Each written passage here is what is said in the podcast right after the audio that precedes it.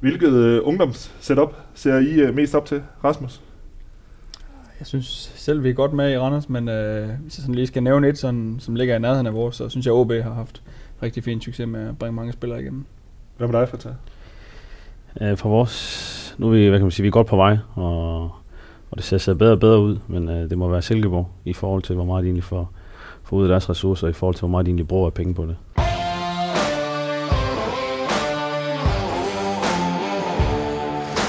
Dermed velkommen til ugens Skipperligaen podcast. Podcasten, hvor vi hver uge dykker ned i øh, et specifikt emne i fodboldens verden. Naturligvis med, fire, med fokus på de fire østtyske klubber. AC Horsens, AGF, Randers FC og Silkeborg IF. Og dermed også velkommen til mine to gæster i denne uge. Den første, det er dig, Fatih Abderrahman. Fatah Abdirahman fra øh, U19-træner ude i AGF. Øhm, det har du været siden sommer. Før det var du øh, U17-træner, hvor I blandt andet vandt det danske mesterskab med, øh, med din drenge der. Så har du været øh, U15-træner før det, og så har du derudover været i Lystrup i FC Midtjylland, og så har du også været øh, kollega med Rasmus op i Randers. Yes. Velkommen til. Tak skal du have. Og så Rasmus Bertelsen, 35 år, assistenttræner i Randers FC, hvor du har været siden 2009, tror jeg nok, jeg kunne researche mig frem til. Den er god. Inden da har du været U-træner, du har været U17-træner, U19-træner, talentkoordinator, chef-scout, analytiker, first team coach, og ikke mindst et øh, halvt år som øh, cheftræner. Yes, og pedel. Holdleder. Anden direktør har du ikke været endnu, vel? Øh, næste, næste gang. Ja, næste gang. Velkommen til jer, og tak fordi I øh, gad at være med i, øh, i podcasten her. Øhm, som jeg nævnte lige før, så øh, kender I jo hinanden. Øh, I har tidligere trænet sammen. Øh, Rasmus, du sendte mig et billede. Det skal jeg nok lige lægge op på vores øh, Twitter her bagefter. men et øh, flot billede, hvor I, øh, I står ret i skovbakken. Ja, det er korrekt. Yes, det var, det var lige, inden, uh, lige inden jeg tog til Vejle dengang. Ja. Det var sidste tur, vi var på med de der gode gamle skovbakken der. Ja.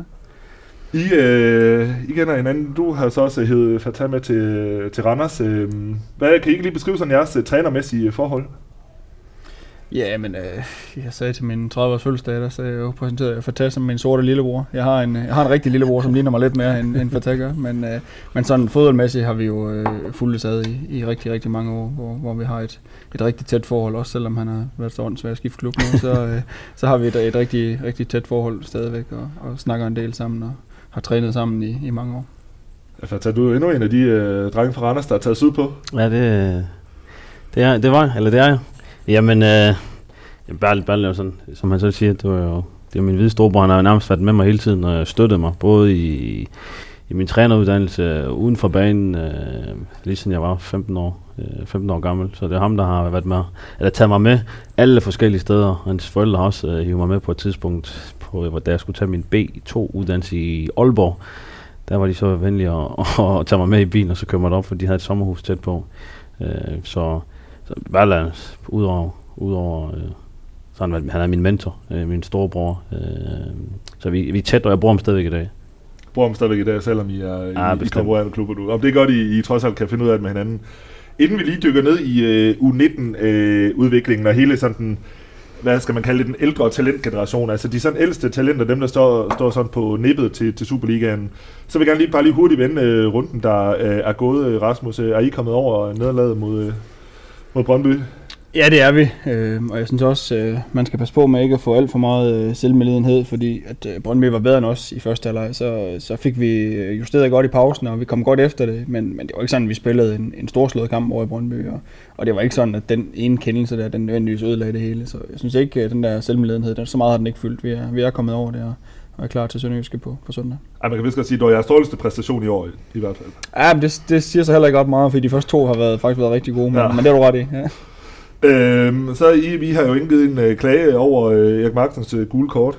Den bør I vel få medhold i, eller hvad? Det, det er lidt svært at sige, hvordan de arbejder, det der øh, udvalg der, som tager stilling til det, men, men vi synes, vi har en god sag i og med også øh, Brøndby-spilleren, der var involveret, han var ude at sige det. Og, og det er også sjældent, man har set en få rødt kort for at blive sparket. Fata, øh, nu er du jo ikke øh, som sådan en del af A-truppen, øh, men kan du ikke lige sådan fortælle, hvordan er stemningen ude på Fredensvang efter hjemmebane nederlaget i, i sidste runde? Jamen, Jeg tror, den er egentlig okay. Altså, det, når vi ikke slår dem med, med ni mand, så, eller når, ja, når de kun er ni mand tilbage, så er det svært at sige så meget. Øh, og når man egentlig ser kampens udfald, så har vi jo S'et lige, lige på hånden, men øh, kvaliteten var ikke god nok, og så synes jeg, der var, der var for mange, der, der er for mange, der, hvad kan man sige, fratager sig ansvaret i forhold til at gøre noget ved tingene. Øh, så alt jeg synes, jeg, det var fair nok, når man ser det. Når man ser hele kampen igennem. Øh, inden de får deres røde kort, så kan de jo både skrue til 2 og 3 i nogle omstillinger, så alt jeg synes jeg, det er fair nok. Som øh, uh, U19-træner i en, uh, en klub som AGF, hvor tæt er du på, uh, på hvad skal man sige, trænerstaben omkring A-holdet? Hvor tæt er du på David Nielsen og, og hele Superliga-holdet? Jamen forholdsvis tæt. Altså lige nu, vi har ingen, uh, vi har ingen A-plus-træner, som det hed tidligere. Uh, Nej, han var I på, på udkig efter en ny? Ja, uh, så jeg, jeg har egentlig også den rolle lige nu. Uh, så jeg dobbeltjobber både der, men det giver god nok mening, fordi jeg er til daglig uh, også er bindeledet i forhold til A og U uh, og med reserveligaen. Så på den måde har jeg en del kontakt med, uh, med både David og Ruben, men specielt Ruben specielt Ruben. Hvad, hvad, hvad er det, der gør, at du har sådan tættere kontakt med ham end med... Øh? Ja, fordi Ruben han styrer, det er ham, der er chefen for reserveligaen, øh, og i forhold til planlægning af træning og hvem der skal op og ned øh, af U19-spillere, der skal være med, øh, der er det ham, jeg har den, jeg sige, den daglige dialog med.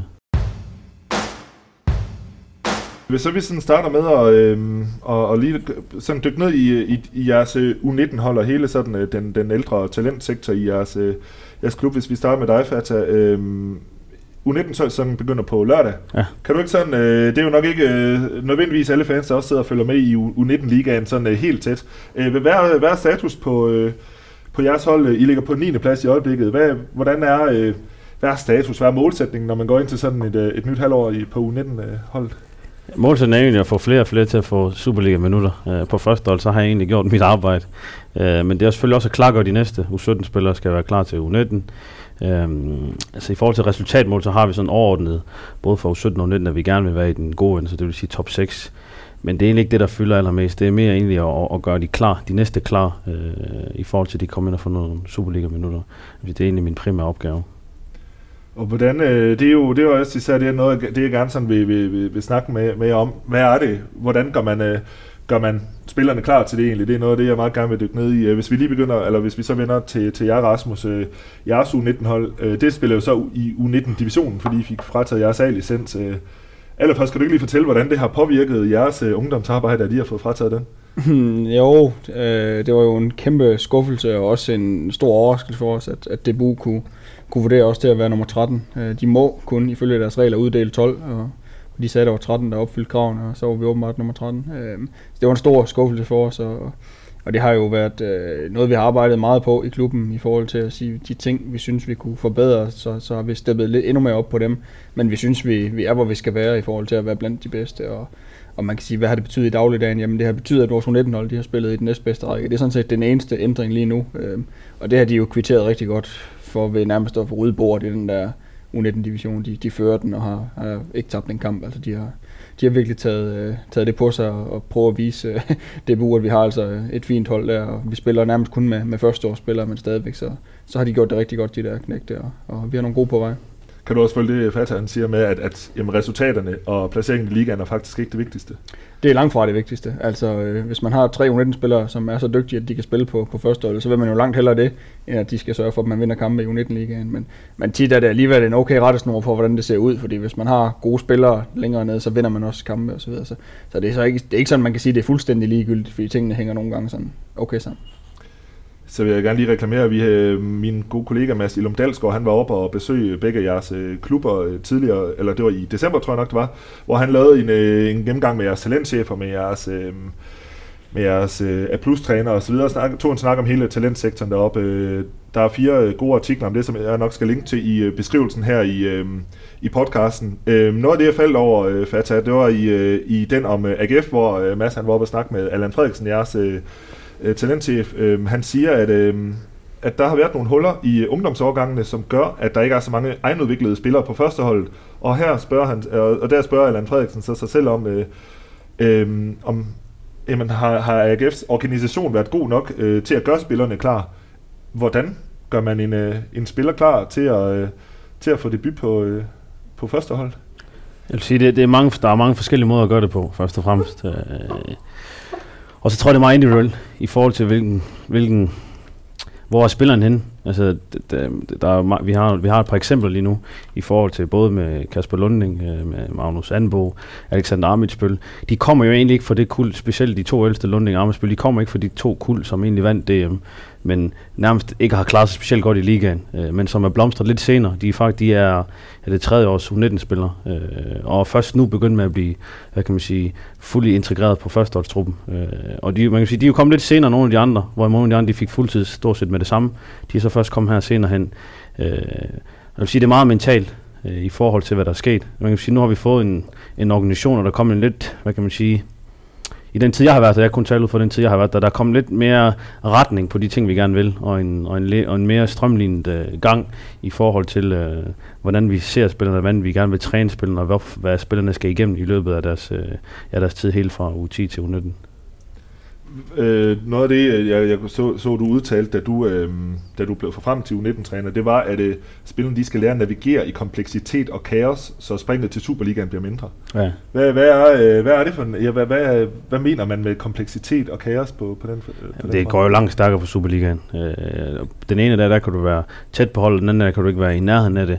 Og det er mere det der med, at spillerne ikke lige pludselig mister mod, fordi du kan snilt have en god kamp, eller have en god reserveholdskamp, og så er du lige pludselig ikke med igen. Så de skal kunne lære det der med, at når når de får, når de lige pludselig, øh, når form den falder en lille bitte smule ned, jamen så skal de stadigvæk arbejde, og det er der, jeg tror, størstedelen af spillerne i AGF har haft et, øh, et, et, et stort udviklingsområde, det er, at, at, øh, at de forventninger og, hvad kan man sige, den ramme, de, de, de, de skal spille under, øh, i forhold til førstehold, den har været sværere end måske nogle af de andre steder. Øh, og det skal ikke være en undskyldning, for det handler egentlig bare om, at de har jo samme vilkår, de spiller U19 Liga, der er reserveliga osv., men der er bare noget mentalt, i forhold til forventningerne. Øh, og skal ind og præstere på AGF's første hold præcis. på Sears Park. Og, og der tror jeg, der er for mange af vores spillere, der har været alt for meget duperet øh, af det, og tænker, wow, og i og u.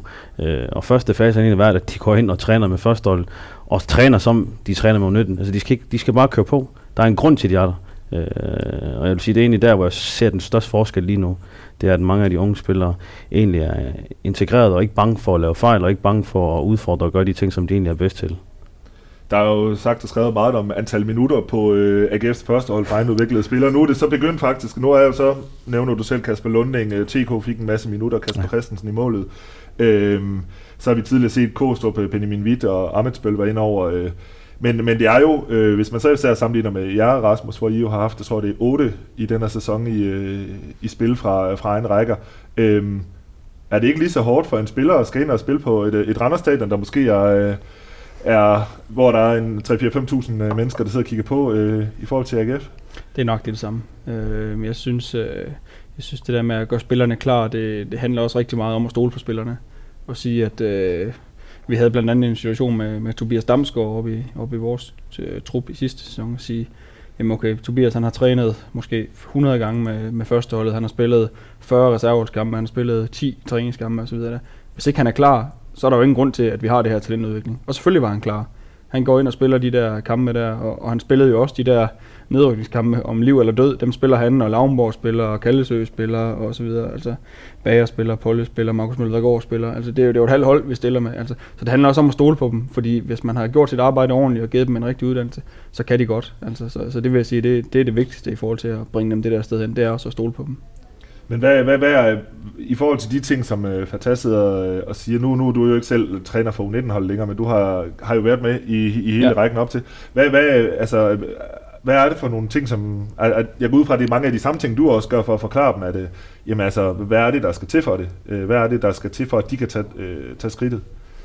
Ja, det er det, og så, så er det selvfølgelig også, som Fatas siger, det er jo meget mentalt, øh, noget med ydmygheden og så videre, der, der, der skal jeg ikke kunne sige, om der, om der er forskel på setupet, så godt kender jeg slet ikke AGF's, men jeg ved, hvordan vi gør det i Randers, at så, øh, der synes jeg, der udvikler vi nogle knægte, som også er, er modstandsdygtige, og som også øh, kan tage skeen i den anden hånd, hvis, hvis tingene er lidt svære, og, og det er måske også lidt med de typer, vi vælger på, på vores hold, altså man kan også sige, for eksempel Poulsen og, og Bager og Kallesø. Det er jo ikke de største tryllekunstnere sådan med, med bolden, men de har noget robusthed, både fysisk og, og taktisk, og, og især også mentalt. Så, så det er robuste typer, vi, vi prøver at bringe igennem. Hvor øhm, Fata, øhm, det her, med, med den her, det her hul i, i øhm, år, ungdomsårgangene, altså der er jo selvfølgelig også, talentet skal jo også være ved spillerne, for at de kan, for at de kan, for at de kan øhm, begynde at begå sig. Men hvad er det så, at, at, at en som som Lunding, han for eksempel, Kasper Lunding, han har, har gjort, eller hvad er det, han kan, der gør, at han lige pludselig, jamen han kan gå ind og præstere foran næsten 12.000 mennesker en uh, søndag aften mod Midtjylland. Jeg tror også, at altså, satsningen den gik egentlig først i gang ved årgangen 2000 med, ja, det var Rasmus Stene dengang, sammen med nogle af de andre, der, der egentlig sat, iværksat alt det der med vores uh, talentskoler og øh, talentcamp og alt sådan noget der. Øh, så det er jo egentlig først nu, de begynder med at komme i gang, hvorimod Randers, der har de været kørende lidt længere tid, end vi har været, i forhold til øh, kontinuiteten, når det er de samme mennesker, der har været der. Øh, så, så det er først nu, de begynder med at komme mange af vores Kasper Lunding, 00'erne, 01'erne. Øh, men Lunding, altså, Lunding kunne man have snilt have afskrevet for et år siden, fordi at Lundings største problem har egentlig været, at var han bare en showspiller. Øh, og Lunding skulle så lige pludselig til at begynde med at spille seniorbold, hvor, hvor, hvor, det, handler om, hvor det handler om tre point, og, og han skulle vise, at det også betød noget for ham at, at, at løbe den anden vej, og ikke kun øh, fremad mod målet. Og det er egentlig der, han har, han, har, han har lavet en ændring, en mental ændring. En ting er, hvor meget vi siger, men hvis, det, hvis personen ikke selv vil det, så sker der ikke noget som helst. Og der har han egentlig selv ændret der han ændret sin egen tilgang til tingene i forhold til hans træninger, i forhold til, når han egentlig træner, at han så, hvad kan man sige, forsvarsspil og erobringsspil som en lidt anderledes måde. Før så han det meget som om, at han bare skulle løbe ned for at forsvare, så for modstanderen ikke skruer, men hans indstilling nu er ændret til, at han egentlig gør det for, at, at vi kommer frem for at score. Så det handler også om de der små nuancer, hvordan er det, du egentlig motiverer spillerne og rammer dem. Øh, og, han er en, og han er en speciel spiller, øh, Lunding. Og jeg tror egentlig der, at, at, at han, er så, han er modnet lidt senere end nogle af de andre, selvom han faktisk er en af de ældste. Ja, men, men nu for eksempel, øh, han er jo gået ind ja, og leveret under, under presset. Er, er det noget, I, I engang har kunne mærke på nogle spillere, at, øh, at, at jamen, det klarede de ikke, og derfor så er de sådan røget lidt ud igen? Eller hvordan synes du, han har responderet på det, og nogle af de andre? Lønning er ligeglad, og det, det, man kan sige, det er, det er egentlig en gave i sig selv. Han, han tænker ikke så meget over det. Øh, om han spiller Superliga, eller, eller U19, eller reserve, så har han egentlig bare kørt på. Øh, han har egentlig bare ændret sit spil, øh, forstået på den måde, at han også begyndt med at arbejde den anden vej.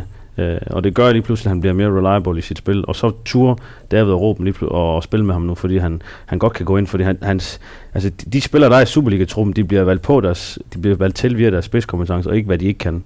Øh, og Lundings grundpakke i forhold til alt det andet, der har han så hævet den lille bitte smule mere, som har gjort så nu, at han lige pludselig kan gå ind og præstere. Og det overrasker ikke mig, at han, øh, han præsterer, fordi han sl- slut på hans efterår, både i U19 og reserveligaen, der viste han et, et voldsomt højt niveau. Han har så haft et fantastisk øh, preseason med, med Superligaen, som så har gjort, at han lige pludselig har vist, at han er dygtig nok til at starte ind. Jeg tror, det overrasker mange, at han lige pludselig fik startplads i, allerede fra første kamp her i år. Øhm, hvis du sådan, øh, altså nu, nu er det jo øh, af god grund ikke dig, der sidder og bestemmer, hvem der spiller på første hold, men, men hele den her, hvor, hvor meget fylder den debat ud ved jer, der har været om, at, at, øh, at, at de egenudviklede spillere, de simpelthen ikke har fået så meget spil Selvfø- selvfølgelig betyder det noget. Altså det, det, det, det er mit arbejde er. Øh, det er det, jeg går og arbejder hårdt for hver eneste dag sammen med de andre ungdomstrænere. Øh, og man kan også mærke det øh, her de seneste tre uger, at, at når de unge de får spilletid, det, det, det er jo det, vi arbejder for, det er det, vi også vil. Så, så selvfølgelig betyder det rigtig, rigtig meget for os. Og det gode ved det, det er, og det er jeg personligt rigtig glad for, det er at se den måde, han egentlig går ind og gør en forskel på. Han er, ikke bare, han er der ikke bare, han går ind og, og, og laver en assist, øh, og går ind og gør en forskel og tager initiativ. Øh, så, så selvfølgelig betyder det rigtig, rigtig meget for os. Rasmus, nu sad du jo og name-droppede øh, alle dem, I har haft i, igennem. Altså, ja, det er, jeg tror, det var ja, otte spillere, der har fået spilletid i, i efteråret af, af jeres egen arv. halv, hvis man tæller Emil Ries med, som øh, fik en trods alt lidt en opvækst over, op hos anden, han tog til, til Derby. Øh, når, øh, når, når, når I når, når I ser og, og vælger, at øh, når der er Thomas Berg, I, I vælger en som, øh, som Kasper Høgh, Simon Graves, at nu er de klar til at gå op og, øh, og få spilletid på første hold. Hvad, altså, hvordan?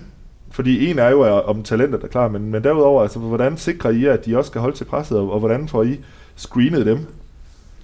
Jamen det gør vi jo, i, som jeg også lidt prøvede at sige før med, med Damsgaard-casen der, altså det, det gør vi jo gennem et langt øh, forløb, altså transitionsfasen der, hvor de, hvor de starter med at snuse til det ved at måske have trænet med nogle gange dagen efter kamp, hvor Superligaen ikke er så mange, få nogle reservekampe, starte ude på reserveholdet, så begynder at starte inde på reserveholdet, så måske få nogle træningskampe i nogle opstarter og så videre. Der. Altså, så det er, ikke, det, er ikke, det er jo ikke nyt for dem. Det er jo ikke nogen, gade, der, er ikke nogen drenge, der kommer ind fra gaden og skal spille en kamp. Der. De har været, så har de været på bænken før og så videre. Der. Så det er et langt forløb, hvor man kan sige, hvis de har været igennem det forløb der, så som jeg sagde før, så skal vi stole på, at så er de klar til det. Øh, så så det, det er derfor, vi tør bringe dem. Det er fordi, de har været igennem vores forløb og vores øh, transitionsfase. Og sige, når de, har, når de har været med så mange gange i forskellige andre sammenhæng, så skal de også være klar til det. Og så kan der ved Gud godt være lidt nærmere på, og det er ikke sikkert, at det går godt. Øh, det, det er jo langt fra dem alle, der kan slå igennem, men de skal være klar til det. Nu for eksempel i øh, kampen mod Fredericia, tror jeg det var jeres øh, testkamp, der havde I øh, Klysner og øh, Mikkel Dongsted med, så vidt jeg husker, i, i den kamp. Det er jo så nogen, der nok er lige skridtet eller to bagefter de andre, men det er, deres transitionsfase går jeg ud fra, jamen den er jo så også allerede i gang ved, at de overhovedet er med i sådan en kamp. Ja, det er rigtigt. Øh, og den starter egentlig for, for de største talenter, der starter den i slutningen af deres U17-tid, hvor, hvor de begynder at få lidt indhop på reservehold og træne lidt med og så videre. Og, og der sidder vi også øh, en gang, mindst hver anden måned, og gerne lidt oftere, sidder vi i sådan en forum med, med mig selv, cheftræner Thomas Berg, øh, sportschef Søren P., øh, talentchef Elstrup, og også vores fysiske træner og andre assistenttrænere, der også sidder der, øh, hvor vi sidder og vender dem, hver enkelt spiller, og snakker om, hvad er det næste i deres øh, udvikling, hvor, hvor kan vi sætte ind, er der nogle øh, områder, som, som kræver særlig fokus osv. Og der sidder vi og har øh, ja, jævnlig opdatering på, hvad, skal der ske med den enkelte spiller. Så, så deres transitionsfase, den, den starter bestemt øh, allerede tidligt. Så det er simpelthen, øh, ja, altså, ja, selvfølgelig er det hver enkelt spiller, der bare bliver, bliver gennemgået sådan helt, øh, helt fra starten af. Øhm, Fata, hvis man, man kigger på, på jeres, øh, hvor, hvor, hvor langt er der så, øh, altså nu kan man sige, at Kasper Lunding er kommet ind og, og har gjort det rigtig godt. Øhm, hvor langt vil du sådan vurdere, øh, at, at, at, at I har kunne bringe endnu flere op på, øh, op på, på første hold? Jeg er ikke i tvivl om, der kommer flere. Det er jeg slet ikke i tvivl om.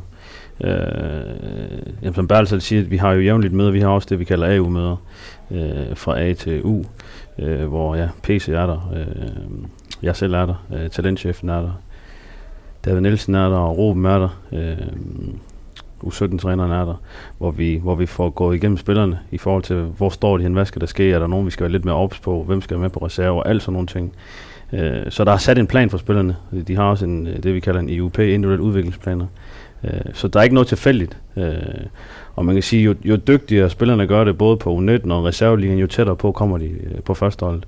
Og Lunding har været god. Det er derfor, han har fået chancen. Den, den seneste historie med Magnus Anbo i forhold til både U19 og reserveligen har også gjort, at han lige pludselig har fået en fuldtid, så kommet tættere og tættere på.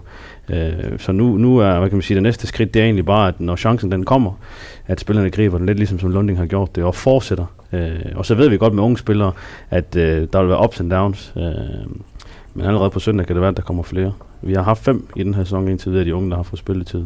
TK har også haft uh, størstedelen af det, men, men vi har trods alt haft fem, så gudskelov, der er sket noget. Uh, og det er så det, vi andre sammen med, sammen med første og arbejder hårdt på, at der skal ske. Og jeg er ikke i tvivl om, der kommer flere. Uh, både 0-0 og 0 der kommer der til at ske noget.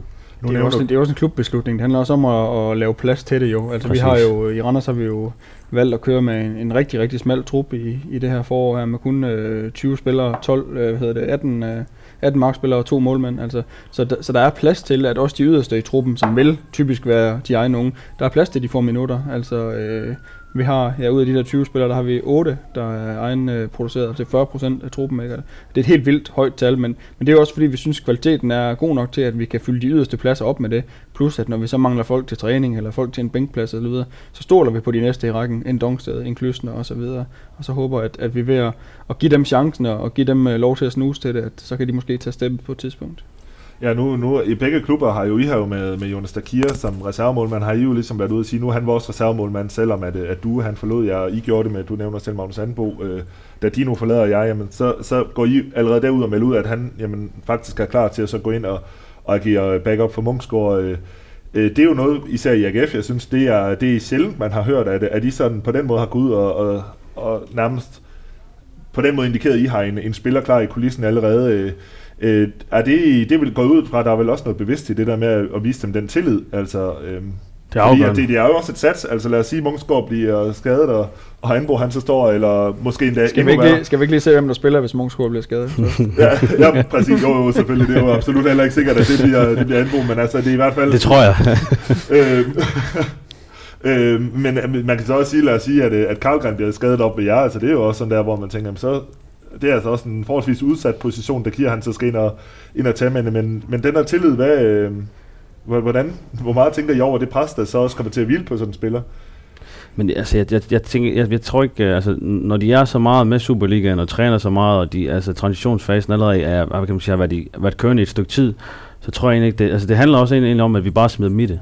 Øh, for vi ved jo ikke, vi ved jo ikke, om de er dygtige nok, før de er inde i det.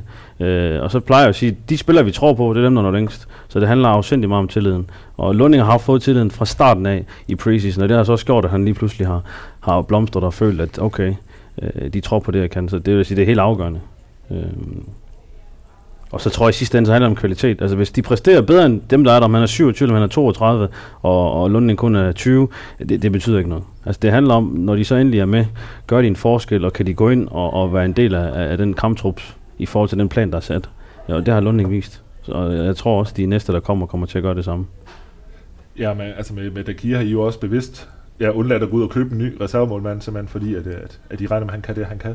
Eller det, han skal kunne. Ja, det, det synes vi, og, og det der med at være tredje målmand, det er jo okay til uh, lige at komme op og snuse til det, men, men tredje målmand er lidt, undskyld mig, det er tæt på dødens pølse, fordi du kommer ikke engang til at spille reservekampene, sådan en groft sagt vel, altså, så, så du skal helst ikke være tredje målmand for længe, hvis det er en, som klubben tror på, så, så det havde vi da snakket om, at, at når, når, når du vil videre på et tidspunkt, så, så synes vi, Jonas var fuldt klar til det, og, og derfor har vi heller ikke hentet en, en ny tredje målmand ind, der har vi vores U19-målmand Johannes, som vi tror på på sigt også kan, kan komme ind i truppen.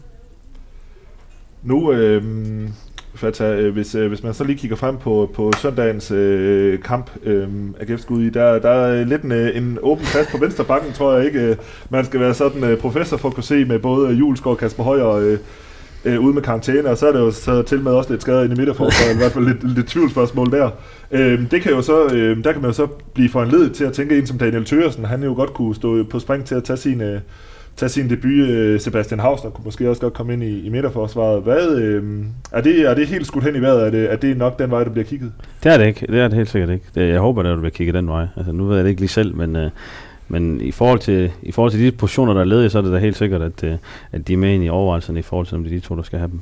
Men som, når man så sidder, hvis man så sidder ude på, på sidelinjen, ude på tribunen som jagttager og tænker, øh, at, at der kommer til måske være to debutanter i et, øh, i et forsvar i en, øh, i en Superliga-kamp, så kan der jo nok være nogen, der tænker, at det bliver altså ikke, øh, det er ikke særlig beroligende som fodboldfan at sidde og se øh, sit hold øh, med, med to debutanter i, i bagkæden. Øh, er det, øh, vi, vi, vi I som, altså lad os sige, I var en, en cheftræner, vi I være være tryg ved at, øh, for eksempel op i jer, øh, Rasmus, og lade to øh, U19-spillere gå ind og, at starte ind lige ved siden af hinanden, for eksempel? Ja, det, det er jo selvfølgelig noget med konteksten, det er klart. Altså, øh, det, det, det allerbedste, det er jo at give debut til sådan en eller anden kantspiller, øh, hvis man ved, at de to centrale midtbaner, det er bare er perfekt kørende, og ham, der skal spille højre bak bagved ham, han er, han er 39 og har spillet 10.000 kampe. Altså, så man føler, at han har pakket godt ind, den unge mand der. Ikke? Altså, det er klart, hvis, hvis man skal dække to pladser ind i, i bagkæden med debutanter, der vil man nok lige tænke sig om, om man kan, måske kan proppe en eller anden ind imellem dem osv., men,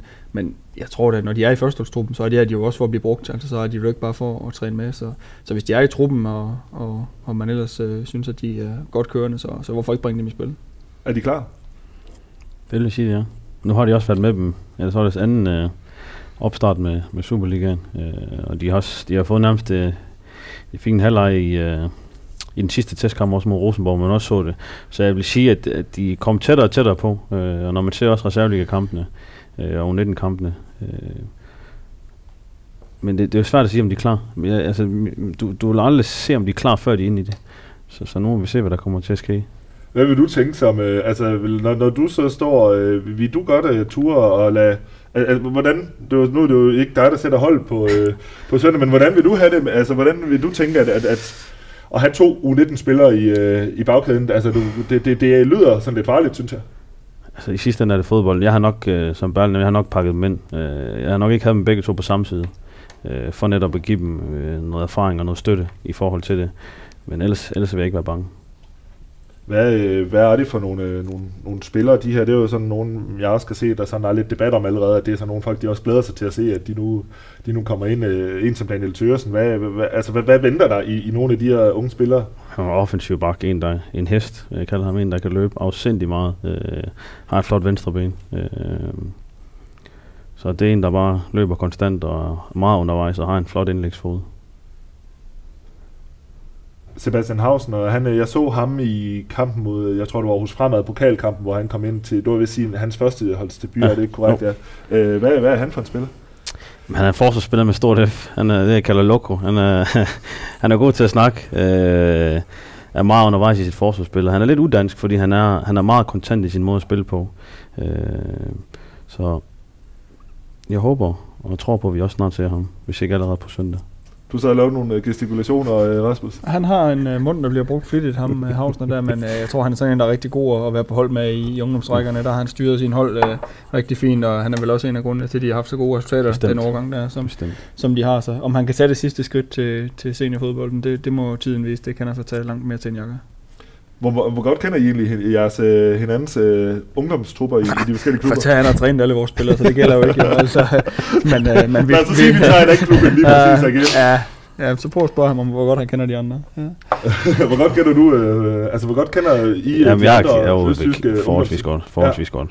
Øh, Ja, Randers dem kender jeg rigtig godt. Jeg har jo trænet Selvfølgelig, rigtig men, mange af dem. Lad os, ja, sådan, altså, er det også nogen, holder man godt øje med de andre Helt sikkert. ungdomstrupper i, Selvfølgelig. i Danmark? Bestemt. Ja, jeg vil også sige, da jeg var, da jeg var U19-træner, så, så havde man styr på, på de andre U19-kul. Øh, altså, ikke sådan, øh, jeg kan sige lige nu, hvem der spiller højre bak for, for Lyngbys U19 lige det år, jeg var U19-træner. Men man har helt styr på, på profilerne og, og de spillere, som, som udmærker sig på de forskellige hold. Det er vel også et led i, altså lad os sige, at lige pludselig I står og kunne mangle en eller anden, og så han bliver fritstillet i en anden klub. Det er vel også med sådan noget i, ja, i mente, at det er godt nok lige at vide, hvad der rører sig af talenter noget rundt omkring. Selvfølgelig. Og også i kampen generelt og forberede spillerne så godt som overhovedet muligt. Altså, jeg tror ikke, nu Berl han nævnte det, han selv var, var, var cheftræner for Superligaen, at uh, altså forberedelsen er nøjagtigt det samme. Uh, træningen er nøjagtigt det samme. Udover den store forskel i forhold til medierne. Det ved jeg jo ikke, men, uh, men Berl nævnte det. Jeg, jeg, altså, jeg, når jeg også ser det, jeg tror ikke, der er en stor forskel i forhold til, vi vil også gerne forberede vores, vores 19 spillere så godt som overhovedet muligt i forhold til kampen, og det gør vi jo ved, at vi ser modstanderne og ved, hvem der spiller hvor, og hvem der er profilerne. Hvad så, når, når det så lige bliver bestemt, at nu skal øh, ham her, så nu mister du to eller tre spillere, fordi de skal op på A Ja, det er allerede sket. Ja, og men det er ikke sådan noget, der frustrerer en, at det, øh, det glæder man sig over, eller Jo, fordi... jo, selvfølgelig gør det. Vi spiller alle for at vinde, så er de næste, der skal op. Øh, og hvis de så spiller på første hold, så er det jo helt fantastisk. Og det er jo det, vi i sidste ende er, er ansat til. Det er at få spillere til at spille på første hold. Jamen det vil jeg vil også sige, hvis det er for, at de skal spille, så synes jeg jo, det er fantastisk, som ungdomstræner at afgive dem. Jeg kan huske en gang, øh, Colin Todd, han manglede en på bænken til en eller anden, ikke ligegyldig Superliga-kamp, der findes ikke ligegyldige kampe, men en eller anden Superliga-kamp, hvor han, hvor har, ikke var lige så meget han, spil, han har så set Mikkel Kallesø spille på mit uh, U17-hold, fantastisk, og vi lå helt mirakuløst, lå vi helt i toppen der med det der uh, U17-kul der, som egentlig var dømt til at, at ligge i bunden, men, men vi, vi lå i toppen og havde vundet en masse kampe og så videre. Og så får jeg at vide på kampdagen, ringer Elstrup til mig sådan lidt, uh, han ved godt, at den er ikke helt god. Han ringer og siger sådan, tillykke, du har gjort Kalle til Superliga-spiller, siger han til mig. Jeg siger, Nå, men hvad skal det sige? Jamen, øh, han skal med Superliga. Jeg siger, Nå, fedt, skal han spille? Nej, han skal bare sidde på bænken. Og han fik jo ikke et eneste minut, han var knap nok ude og varme op. Øh, men, men vi skulle spille samme dag med, med U17. Altså i ren raseri, så fik vi trumpet en eller anden 2-1 sejr hjem alligevel den dag der. Men det kan jeg stadigvæk huske, at selvfølgelig vil man rigtig gerne afgive de spillere der, hvis det er for at spille. Men, men det skal også være for at spille jo, ellers så synes man jo, at det flow, man har gang i med dem, det, det, det, det, det, det skal de dyrke videre. Og så skal de følge op og sidde på bænken og, og snuse det og så videre. Men hvis der er en kamp, de kan spille, så er det jo bedre, at de spiller den, end at de sidder og kigger. Jeg er helt enig. Nu, øh, det, det, det øh, overrasker mig lige pludselig i går, at jeg så Danmarks U19-landshold, de jo spillede, ja, de plejer ellers at være gode til sådan at, at time øh, Nej, øh, datorerne sammen med, med A-landsholdene rundt omkring. Men øh, der havde I jo i øh, AGF to øh, spillere med fra start, øh, Benjamin Witte og Magnus øh, Kostrup, der begge to spillede hele kampen for, for Danmark i U19-kampen mod, øh, mod Norge. Øhm, de to er nogen, der øh, har været inde og også imponeret på, på A-holdet, øh, men som så ikke har fået lige så mange minutter i, øh, i den her sæson. Øh, er, det, øh, er de bare blevet overhældt indenom, eller, eller øh, mangler de bare det sidste, eller er det simpelthen bare også konkurrencen på, yeah. på første hold, der er for stor? Jeg tror, det er en kombination af det hele. Øh, positionen, øh, pladsen, øh, typen, man gerne vil spille med os. Øh, og som, som jeg sagde nævnte tidligere, i forhold til unge spillere, så går det altså bare frem og tilbage, frem og tilbage i forhold til, øh, i forhold til hvornår, de, øh, hvornår de rammer deres niveau, øh, hvornår de præsterer. Øh, Benjamin har haft et, hans efterår var helt outstanding, og det var også det, der gjorde, at han kom tættere og tættere på. Hans preseason har også været helt fantastisk, så jeg ved, at, øh, at Benjamin Witt er afsindigt tæt på. Kostrup har haft nogle problemer i forhold til, øh, i forhold til at få produkt på hans ting, og det er så det, vi arbejder hårdt med hver eneste dag øh, på træningsbanen med ham. Men, men, øh, men, men at det, det, folk har set Kostrup kan, det, det, er ikke, det er ikke forsvundet. Nu handler det bare om, at, øh, at vi får arbejdet endnu mere med det, han kan, således at han bliver mere aktuel på første hold. Nu øh, oppe øh, på, på jeres hold i, øh, Randers, øh, Rasmus. Der, der er jo mange af dem, hvor man, hvor man ikke længere tænker over dem som, som unge talenter. Vi havde jo også en mand med i den landskamp i går. Kasper Høgh. Kasper Høgh, ja, det, ja, det er jo også selvfølgelig. Det, han, siger, øh, han siger, han kunne have scoret, hvis Kostrup havde spillet ham. Er det rigtigt? ikke, det ved jeg ikke, om det er rigtigt. Ja. det giver han er jo nemt, og det var, det var det lige præcis også øh, ham, jeg vil sådan vil bevæge mig ind på, fordi altså, mange af de spillere op ved jer, som altså en Jonas Bager, Nikolaj Poulsen, Kalsø, tænker man jo nærmest ikke længere over som unge talenter fra en avl. De er jo bare altså, profiler i Superligaen, er de jo gået hen og blevet. Øh, Kasper Høgh er jo så det sidste nye skud på, på stammen, sådan af dem, der er kommet ind og, og fået noget spilletid. Øh, hvad er, hvor, øh, hvor, hvor meget har I i, øh, i baghånden? Nu har vi vendt mange af dem, som, øh, som øh, AGF har med Hausen og med, øh, øh, hvad hedder det, med øhm, øh, Tøgersen og, øh, og Hvidt og Kostrup og dem. Altså, hvor mange op i Randers? Øh, fordi der, der øh, øh, Kasper Høgh har været inde og få nogle minutter, og så, øh, så har vi jo så også, øh, vi har snakket om Dongsted og Klysner, men hvor, hvordan ser du, øh, ser du de kommende sådan, øh, sæsoner øh, ved jer og, og de spillere, der ligger på, på spring der? Det synes jeg er svært at spå om. Øh, det er jo, som du siger, lige nu topper det også lidt, fordi vi har jo det der med, at de skal etablere sig osv. Så, så lige nu spiller de jo øh, mange af dem der, som vi har brugt lang tid på, og de, øh, de skal jo videre på et eller andet tidspunkt øh, i deres karriere, tror jeg, mange af dem i hvert fald tænker selv, og det, det kan man jo ikke få tænkt dem i, at, at de vil ud og, og opleve noget andet, forhåbentlig noget, der er større end i Randers, og også noget, der er større end noget, der ligger tæt på. Øhm, så, øh, det er vist ikke det lidt at Poulsen. Overhovedet ikke. Det var, nej, det var ikke, det var ikke, det var ikke, det vi bestemte nogen retning. Det var bare en generelt betragtning. Mm. Øhm, så selvfølgelig skal de videre på et tidspunkt, så når så de for eksempel Bager og Kalle og Polle og hvem der nu ellers spiller, når de skal videre i, i deres karriere, så er det spørgsmål, så hvem er de næste, der står klar? Øhm, og der er selvfølgelig nogle af dem, der allerede er i A-truppen nu med med Simon Graves og, og Emil Ries og sådan nogle der, som vi håber kan, kan tage det næste skridt. Men der ligger også flere bagved. Jeg synes godt nok, det er svært lige at sætte navn på, fordi vores erfaring er, at selvfølgelig kan man se nogen, der har gode færdigheder osv., men hvem der lige tager det sidste skridt og lige blomstrer op der, også som Fantasia med Anbo og så videre. Altså, der kan komme nogen lige pludselig bagfra, hvor man, det har man ikke lige tænkt. Altså, altså Simon Graves, som, som faktisk har gjort det rigtig godt i vores opstart, og skulle have været til at spille snart, håber jeg. Nu fik han desværre lige et tilbagefald i en reservekamp nu her med, med lidt småskader, men han var ingenting, øh, ingenting, men, men han var ikke et toptalent, da han var U17-spiller. Da jeg tog ham op som U19-spiller, der, der starter han ude de første par kampe, og jeg skifter ham lidt ind på venstre kant og sådan nogle ting der. Og så lige pludselig, så, så begynder han at udvikle sig, og vi ser nogle ting i ham og får sat ham ned i bagkæden. Og så blomstrer han og er U19-landshold og er fuldtidskontrakt nu og så videre. Ikke? Altså, så, så det der med at sidde og sige, hvor mange har vi klar, jamen det, det ved jeg ikke. Men jeg ved, at den måde, vi har kørt vores miljø på de sidste mange år, den gør, at der popper nogen op. Og så må det tiden så vise, hvem der, der popper op. Og forhåbentlig bliver det selvfølgelig også flere og flere, jo, jo stærkere miljøet bliver. Men, men, men det er miljøet, der gerne skal, skal bære det. Jamen, så det vel også lidt med en som Kallesø, der jo... Han havde en, en lige, da han kom frem, havde en, nogle gode præstationer, men så dykker han jo og bliver udlejet til Viborg, hvor man så tænker, at man har han overhovedet en fremtid i, øh, i Randers FC. Øh, man kan sige, at han har også lige udlejet øh, Mølvad Gård øh, det, er, det må være en, en, en, en speciel øh, dynamik at, at navigere i det der med, hvornår de lige pludselig dukker op og, og bliver klar.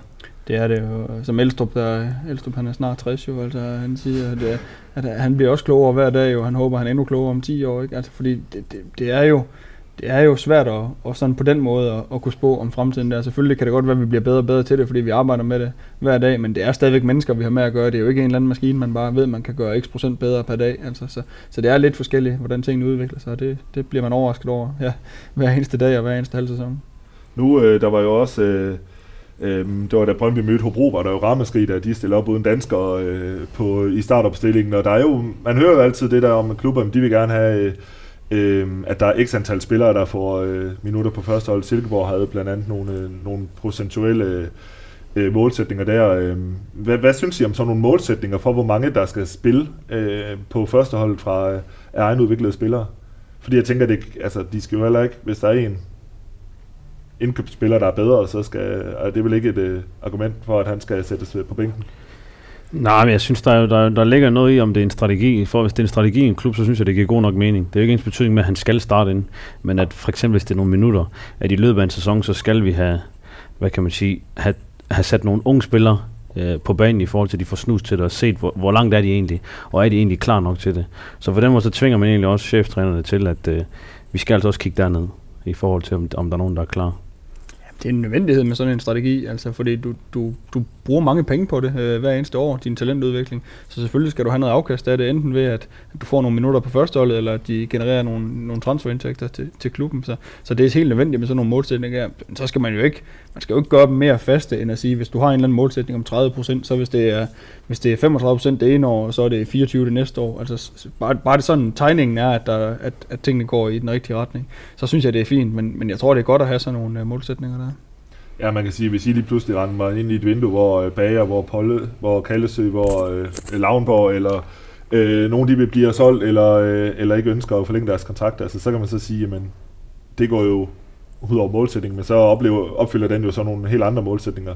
Øh, Jamen det er også altså, derfor, man siger, også det, man, siger, man skal huske ja. det der med transfer, fordi altså, lad os nu sige, at, at Kaldesø og Bager, de bare gør det fantastisk, og så de bliver solgt for, for nogle millioner til udlandet, så er det jo ikke en skandale, at vores procent lige pludselig går ned, hvis vi så har fået nogle millioner ind, så, så der hænger tingene sammen, og der, der ved vi også godt i Randers, at lige nu topper vi lidt med, med antallet, det bliver svært at bringe flere ind end de 40 procent, vi har nu, det har vi heller ikke noget mål om, altså fordi vi vil også stadigvæk gerne have nogle profiler og nogle ældre spillere udefra, men, men vi har en top lige nu, og jeg tror, at vi får, da vi får øh, vi får se, men da vi spiller 0-0 med AGF i den første kamp her i, i efteråret, var det midt i august eller sådan noget der, der, der tror jeg, vi har syv spillere med egen navn i vores trup, og AGF har en med, altså en med for Anders, Kasper Junker. Altså, så, så det var otte. Øh, så, så, så, så, det, var, det, var, det er vildt lige nu, hvor mange der er, og det ved vi godt, at, at øh, det, det er en top, vi rider på lige nu, og det skal nok flade lidt ud igen, men vi håber, retningen er den rigtige. Hvordan, øh, hvordan har dig og øh, Thomas Berg det så, når, når en som øh, Nikolaj Poulsen, han, øh, han vælger ikke at forlænge kontrakten, om øh, nu var AGF jo frem i lang tid, der er så, øh, så vidt jeg ved ikke underskrevet noget i hvert fald endnu, men, øh, men at han så muligvis vælger en anden Superliga-klub. Øh, hvordan, hvad tænker I om sådan noget? Det må da gøre lidt ondt på sådan en... Øh, på sådan en selvforståelse, eller hvad man skal kalde det? Ja, altså sådan decideret for trænerteamet, der, der betyder det ikke noget. Altså for, for assistenttræneren Rasmus Berlsen og cheftræneren Thomas Thomasberg, der betyder det ikke så meget. Altså, men sådan for, for talentudviklerne og, og på den måde klubbens strategi osv., så, så er det selvfølgelig ærgerligt at se øh, vores, vores etablerede spillere, som vi har puttet rigtig mange timer og, og også øh, udviklingskroner i, øh, altså forlade klubben uden en, uden en transfer. Men sådan er det jo nogle gange i fodbold, og det er selvfølgelig også, fordi vi ikke har fået forlænget den kontrakt noget, noget tidligere, og det, det havde vi jo håbet, at, at det sådan stort set gav sig selv, at, at Nævler skulle fortsætte hos os. Og, og der har han så valgt noget andet, og det er han i hans gode ret til, og han træner jo et upåklageligt hver eneste dag, og, og har, har, startet, har startet Superligaen ja. rigtig, rigtig godt, så, så alt muligt held og lykke til ham, uanset hvor han tager hen, men, men det er klart, det er ikke øh, det, er ikke det vi håber på, at, at vi skal sende vores egenudviklede spillere afsted uden en transfer. Det, hvis de skal sendes afsted, så skal det gerne være, fordi vi, vi får lidt ud af det også. Hvordan tænker I dernede? Altså, det, der er jo, når, når de unge spillere de bliver revet væk øh, fra andre klubber, og øh, man så det med en som, øh, nu, nu Oscar Bur, han var sådan lidt et særligt tilfælde, fordi han sådan ligesom også kom ind, i, ind i en meget, meget ung alder, og så lige pludselig også blev solgt, og, og nu øh, render rundt i championship og sådan noget. Øh, det her med at, at holde spillerne, hvor meget gør I for sådan at give dem noget AGF-DNA ind i, og også altså, give dem lyst til, at det er AGF, de vil ind og, og præstere for? Og det er ligesom, hvad, gør I et eller andet for, for også at give dem noget, trods alt give dem lidt loyalitetsfølelse, eller hvad man skal kalde det? Bestemt, det tror jeg egentlig kommer helt fra starten, når de kommer ind til miljøet. Uh, altså, det, det er selve miljøet, der skal sørge for, at, uh, at de har den fornemmelse og den følelse, når de, når de ankommer, at, uh, at det er stort uh, at spille i AGF og være der øh, og de forhåbentlig gerne vil derind og spille. Øh, og så er der så nogle cases, hvor nogen de simpelthen gerne vil ud tidligt, og det er jo svært at, at gøre så meget. Vi vil jo gerne have, at de enten spil, spiller på førsteholdet og får minutter der, hvis vi ikke kan gøre det, øh, og de er så dygtige, jamen de så kommer ud, og vi får tjent nogle penge på den, på den måde. Øh, og der har vi allerede haft nogle cases med nogle af, af de lidt yngre, øh, Gustav Mogensen senest. Præcis, ja.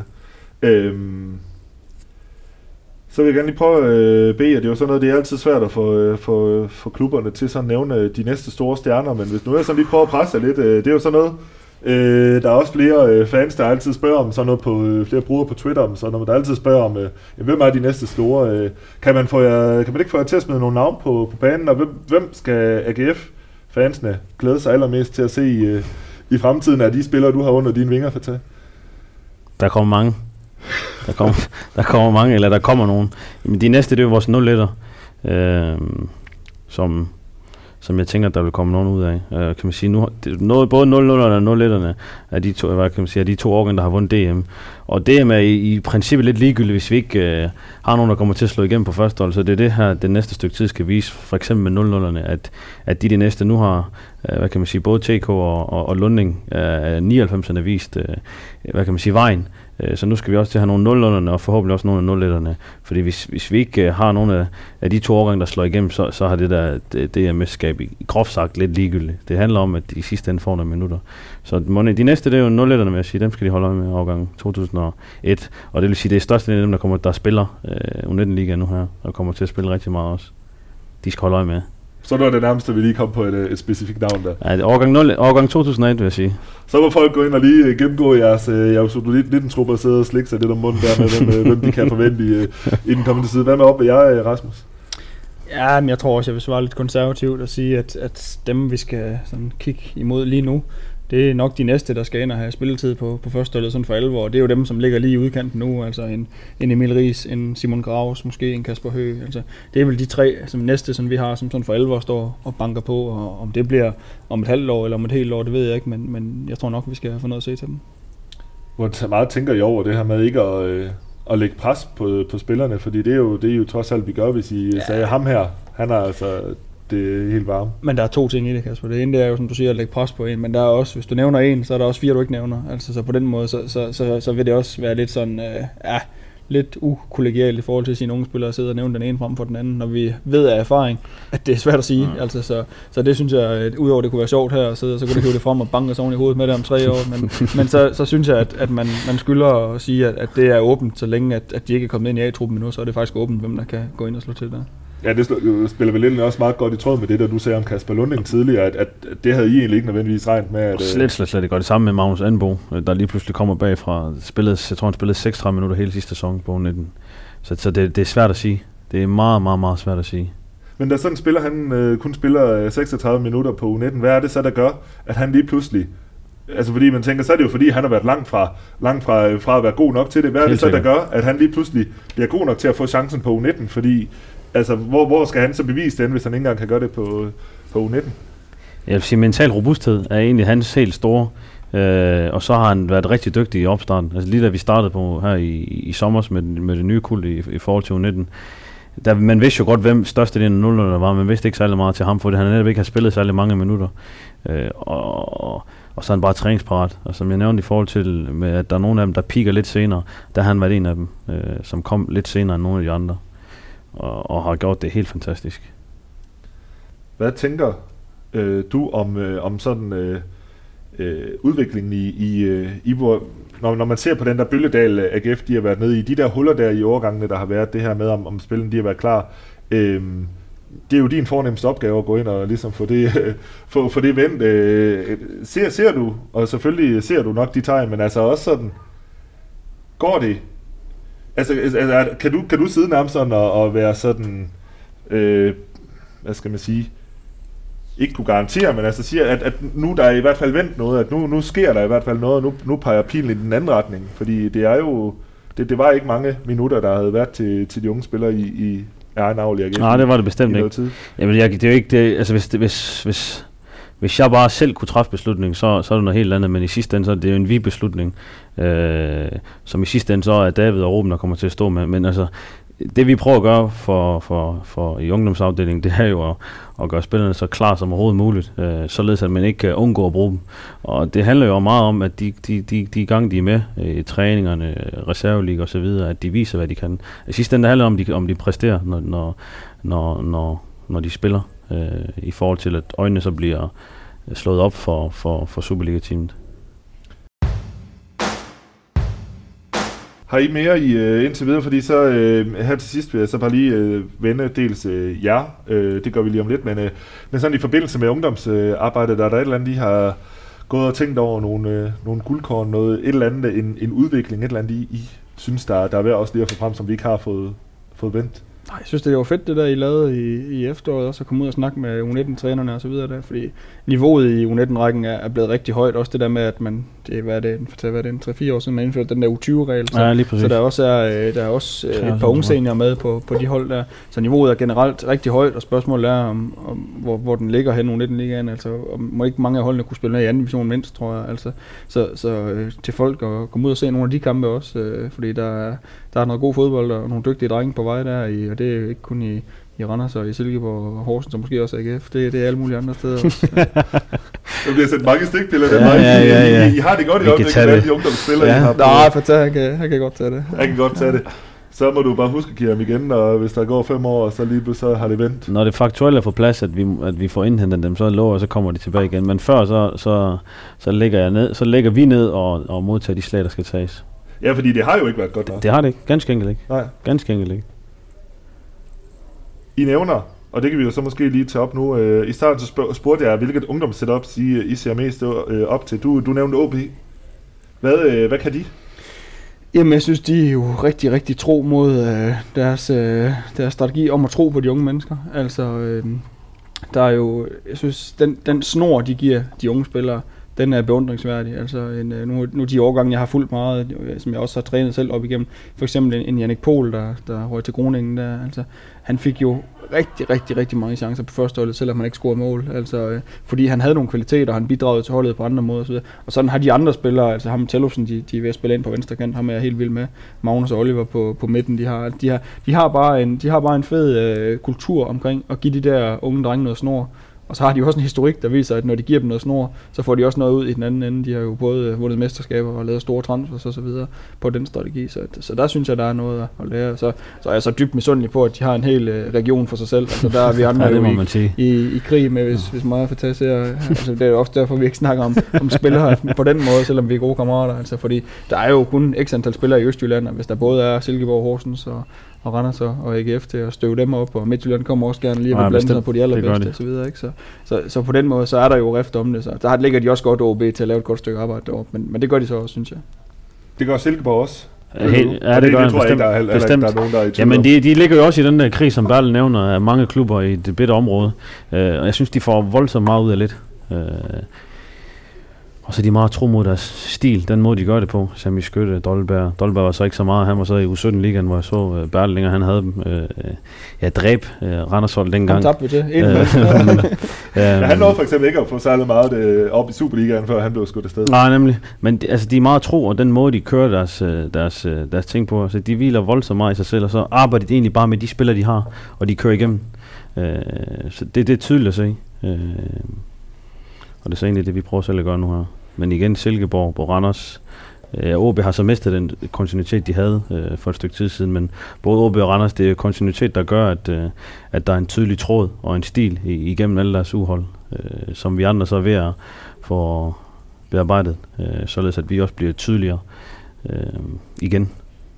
Men øh, hvordan, hvor meget det, tænker I, øh, hvad skal man sige, øh, hvor meget går I og kigger på hinanden? Altså, hvor meget går I og kigger på, øh, på Midtjylland, på øh, OB Silkeborg og Nordsjælland, som der jo øh, nærmest øh, for, for de fleste vedkommende er overskriften, når man sådan skal snakke talentarbejde i Danmark. Altså, hvad, øh, hvor meget kigger I på jeres kollegaer der? Ikke, ikke ret meget, fordi konteksten er så forskellig fra klub til klub. Altså øh, for eksempel Nordsjælland. Altså, det, selvfølgelig kan man være dybt imponeret over, hvor mange dygtige spillere de har, og hvor unge de er, dem de bruger. Men, men det er jo også en, en fuldstændig integreret del af deres strategi, og de bruger jo uhyggeligt mange penge på at drive deres akademi, både i, både i Afrika og i Danmark. Så, så det skal jo også give noget afkast på den måde, og, og når man sådan på den måde kan vælge de bedste spillere rundt omkring, så skal det jo også give noget afkast. Så, så det, det, det er jo ikke dem, man skal sammenligne sig med. Man skal prøve at finde nogen, der, der arbejder lidt på samme måde som en selv.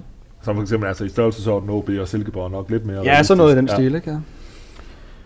Nu har vi jo snakket utrolig meget talenter øh, om, om sådan unge spillere, men vi har jo også, øh, jeg har jo også besøgt to, øh, to store trænertalenter. Øh, Fatsa, du var allerede som 22-årig, øh, havde du taget DBU's og UEFA's øh, A-trænerlicens, øh, så vi lige kunne læse mig frem til, og øh, Rasmus, du er en af de yngste danskere nogensinde, der fik en AP-licens. Øh, du snuste til øh, cheftrænerjobbet i... ja, det var øh, lidt mere end at snuse, synes jeg. Det var, Det man sige, og du det var, rimelig, det var rimelig alvorligt. Du øh, fik jo reddet Randers, at du fik vist, at jamen, altså, de kunne stole på dig. Du havde altså en, øh, en forårssæson, hvor, øh, hvor, hvor du fik ansvaret, hvor de også valgte at gå ud ikke at, at hente en, øh, en afløser. Øh, øh, umiddelbart efter fyringen af, af Muniz. Øh, hvordan har det været, og nu, nu kender du så Thomas Berg godt, men hvordan har det været det her med at, at nu skulle i et, øh, næsten et års, eller i et halvt års tid så være tilbage i assistentrollen igen? Jamen det har været helt okay. Altså øh, jeg havde jo kun været assistenttræner i et, et lille halvt års tid, inden jeg blev cheftræner. Altså, så, så jeg føler jo stadigvæk, at jeg er på et tidspunkt af min trænerkarriere, hvor, hvor jeg skal lære. Altså øh, jeg tror, jeg er den øh, 11. yngste Superliga-træner sådan nogensinde. Altså, så, så man kan også sige, altså jeg var 34, da, da, jeg, da jeg fik det ansvar. Altså, det, det gør ikke noget for mig, at det venter nogle år endnu, hvis, hvis det skal komme på tale igen. Og, og jeg synes også, at det, der giver mening for mig i, i mit arbejdsliv, det er bare, at jeg føler, at, at jeg har indflydelse, og jeg føler, at det, det, det er et motiverende sted at være. Og, og det er det i høj grad i Randers, når det er med Søren P. og Thomas Berg i, i spidsen. Så synes jeg, det er, det er, det er meget motiverende, når vi har et, et godt samspil omkring de sportslige beslutninger osv. Så, videre. så, så det har jeg det helt fint med, selvom det selvfølgelig var, var anderledes at være ham, der stod i, i, helt i, i spidsen for det, så føler jeg stadigvæk, at jeg har meget at sige. Jamen, og det var også en, når man så snakker med, med spillerne deroppe, altså der er jo, de nævner jo altid, øh, det er altid Thomas Berg Bertel, altså det, det, de, det, det virker også til, at, at, at, at du øh, virkelig får, formår at få sat dig selv igennem, selvom du i går sådan kun er assistenten. Ja, der, der får jeg nok også lidt forærende i forhold til at lige have været cheftræner, ja. ikke? Så, så har man måske også en, en lidt anden position, end hvis man var en, i går så en lidt mere normal assistenttræner. Så det er klart, det har jo også måske en eller anden løbetid, men, men de spillere, der er der nu, de, de har jo set mig stå i spidsen for det, og kender mine tanker osv., så, videre. så, så det er klart, der har jeg måske en lidt anden status lige nu. Men er det er cheftræner, er det et, øh, et mål, du går og har? Altså, jeg sagde lige til vores sponsorer i morges der, hvis Thomas Berg skal til Real Madrid om 15 år, og jeg ikke skal med ham, så, så tager jeg gerne over i Randers der. Altså, men, men det er ikke noget, jeg går og tænker på overhovedet, at, at jeg behøver at skulle ud. Altså, det var spændende, og, og jeg vil bestemt ikke afvise det igen, og på et tidspunkt kan det også være, at det skal være et andet sted end i Randers, men, men det er slet ikke noget, der ligger i mine tanker lige nu. Hvad med dig, Fatah? Du har jo taget øh, trinene hele vejen op, og du, øh, en, øh, det er jo også en ung alder, du, øh, du ja, både er U19-træner, men så også speedjobber, som er plus-træner. Hvad, hvad er dine ambitioner som, øh, som træner? Jeg har altid sagt fra starten, at jeg vil prøve det hele, inden jeg træffer en beslutning. Øh, så både assistenttræner og cheftræner for Superligaen vil jeg også gerne prøve på et tidspunkt. Så er der noget med timing og så videre, hvornår får du det, er du dygtig nok og så videre, men øh, jeg tror på mig selv. Øh, når, jeg egentlig har, når jeg har prøvet det, det hele og været der, så er det egentlig først der, jeg ved, hvor det er, jeg egentlig føler mig bedst tilpas. Øh, så jeg vil helt sikkert gerne prøve det. Ja, for man kan sige, at nu indtil videre har du, er det jo meget af talentudviklingen, hele udviklingen af spillerne og menneskerne bag spillerne, du, øh, som jeg så går ud fra tænder dig utrolig meget. Bestemt, bestemt. Hvad, hvad er det så, der... Øh, hvad, er det simpelthen øh, det er for din egen øh, udvikling, din ambition går ud fra, at du så gerne vil, vil op og lige prøve at, at snuse til niveauet højere på et tidspunkt? Helt sikkert, helt sikkert. Øh, også det der med at inspirere og præge unge mennesker, øh, såvel unge som ældre, øh, og så også det der med at træne og være på det højeste niveau. Øh, jeg higer, efter, jeg higer altid efter det højeste. Og det næste, det er jo Superliga, så det er det, jeg higer efter. Og så må vi så se, hvornår det kommer, og hvis det sker. Men, men jeg går efter det. 26 år, det er også øh, tidligt at blive, uh, blive Superliga-træner, hvis det Nej, det, det kan vi selv ikke helt gøre, det kan Arh, det? det er rigtigt. Er, er, du blevet 27? Ja, jeg er blevet 27. Du er blevet 27, ja, ja men så... Uh, det er stadigvæk nogen alder i hvert fald. December 91? Ja, lige præcis. Ja, okay. ja. I har styr på det? Ja, ja. ja det passer. Jeg tror, der er to, to dage mellem ja, så det er til at huske. Ja. ja, det er ikke så svært. Øhm, jamen, øh, er, der, er der noget, I øh, sidder og brænder ind med? Nu har vi snakket næsten en time om øh, en, øh, et meget interessant emne, synes jeg. Er der noget, I, øh, I har siddet og brændt lidt med? Igen, jeg vil opfordre folk til at komme ud og se øh, både 19 og 17. Altså, niveauet af højde, det stiger fra år til år, øh, og jeg synes, der, der bliver gjort mange gode tiltag og, og ting i hele, i hele Danmark, øh, specielt efter Dolpos også lige har været her, at klubberne er blevet tvunget til at investere endnu mere i, øh, i talentudvikling, og det skulle gerne gøre tingene endnu bedre, så egentlig at få folk ud og se noget mere øh, fodbold, ungdomsfodbold u 17 og 19.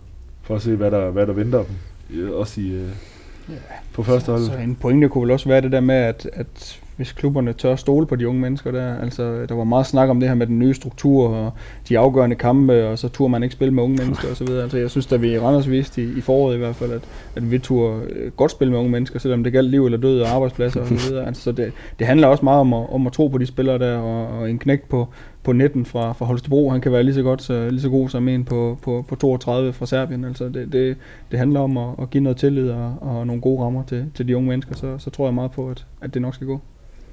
Er der nogle tip til, hvis man skal ud og se U19-hold? Øh, Fordi altså, det er jo noget, det er ud fra, det er jo også noget andet, man som tilskuer måske kan lægge mærke til, når man ser de, øh, de unge spillere i aktion.